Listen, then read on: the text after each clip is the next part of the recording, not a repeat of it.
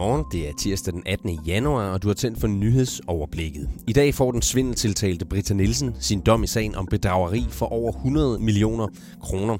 Først får du de seneste nyheder. Mit navn er Joachim Neshave. Jeg begynder med, at der er opbakning fra flere sider til at gøre skoledagene kortere herhjemme. Det skriver politikken. Konkret så foreslår de konservative at afskaffe den understøttende undervisning. Det er læringsaktiviteter, som ligger ud over folkeskolens faste fag og emner.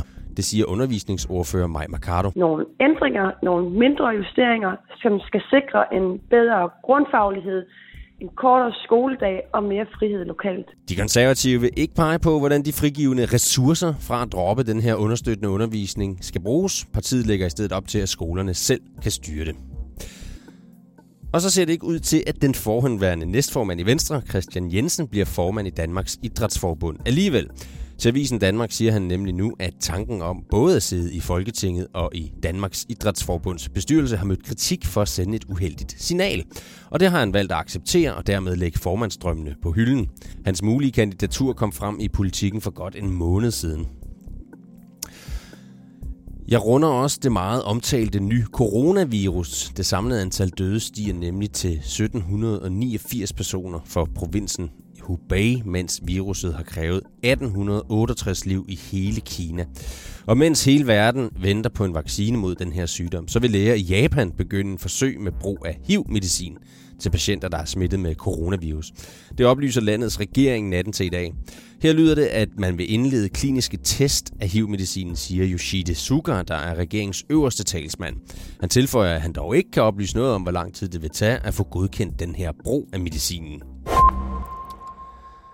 Og så kigger jeg lidt frem på dagen i dag. Senere der kommer en spektakulær sag nemlig til sin ende. Det er i hvert fald planen, at den svindeltiltalte Britta Nielsen får sin dom, når klokken den bliver 16.30. Og sagen her, den har trukket ud, fordi Britta Nielsen af flere omgange var syg, og flere retsdage dermed måtte aflyses.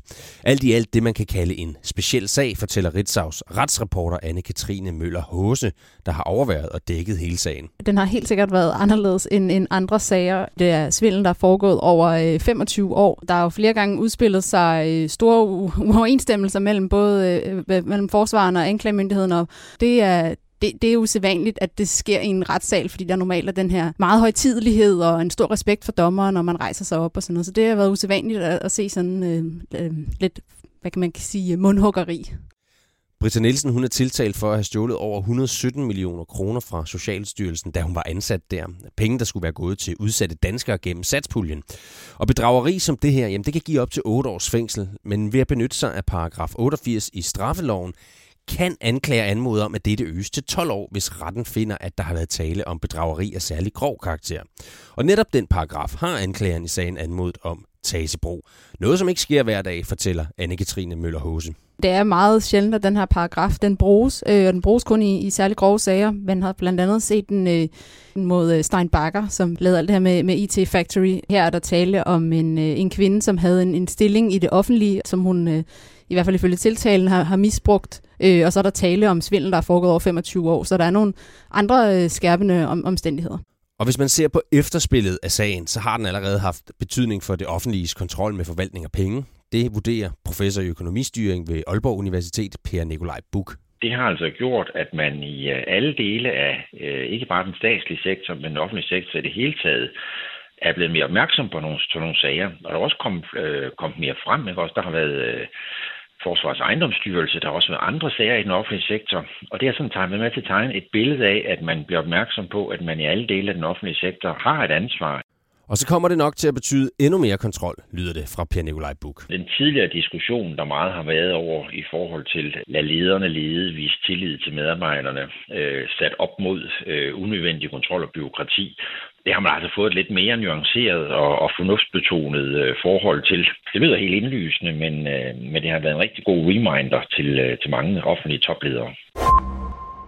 I dag kommer udlændinge- og integrationsminister Mathias Tesfaye og justitsminister Nick Hækkerup til at skulle svare på spørgsmål om, hvad konsekvenserne af at lukke udlændingecenter Nordsjælland er. Det kom frem sidste år, at det var et af regeringens mål. Spørgsmålene de bliver stillet efter ønske fra Pia Kærsgaard og Peter Skov fra Dansk Folkeparti. Og hvad der mere præcist skal svares på, det siger Peter Skov her. Vi vil gerne have klarhed over, hvad der kommer til at ske med hensyn til udlændinges situation i Danmark, efter at regeringen har besluttet at lukke det center, der har haft hele ansvaret for at kontrollere eksempelvis øh, det rigtige opholdsgrundlag for udlændinge i Danmark. Og så er der også lige tre øvrige begivenheder, du kan holde øje med i dag. Udenrigspolitisk nævn mødes nemlig, og her deltager statsminister Mette Frederiksen. Det ventes, at hun vil præsentere Danmarks syn på det kommende EU-budget, der skal forhandles 20. februar. Og i dag fortsætter også retssagen mod filmproduceren Harvey Weinstein. Dagen byder på instruering af juryen, og det vil sige, at dommen allerede kan falde i dag, hvis juryen er helt enig. Der kan også komme til at gå dage eller uger, før den her retssag er afsluttet. Og så er det også tid til fodboldens Champions League. I aften begynder 8. delsfinalerne i den prestigefyldte turnering. Og her er der flere store kampe på programmet. Der er blandt andet Dortmund, der møder PSG, og Atletico Madrid, der skal tørne sammen med mægtige Liverpool. Og til sidst får du en vejrudsigt. Det bliver skyde, men med mulighed for nogen sol, dog byer nogle steder. Temperaturen ligger mellem 5 og 7 grader. Vinden den bliver jævn til hård fra sydvest. Mit navn det er Joachim Neshave. God dag.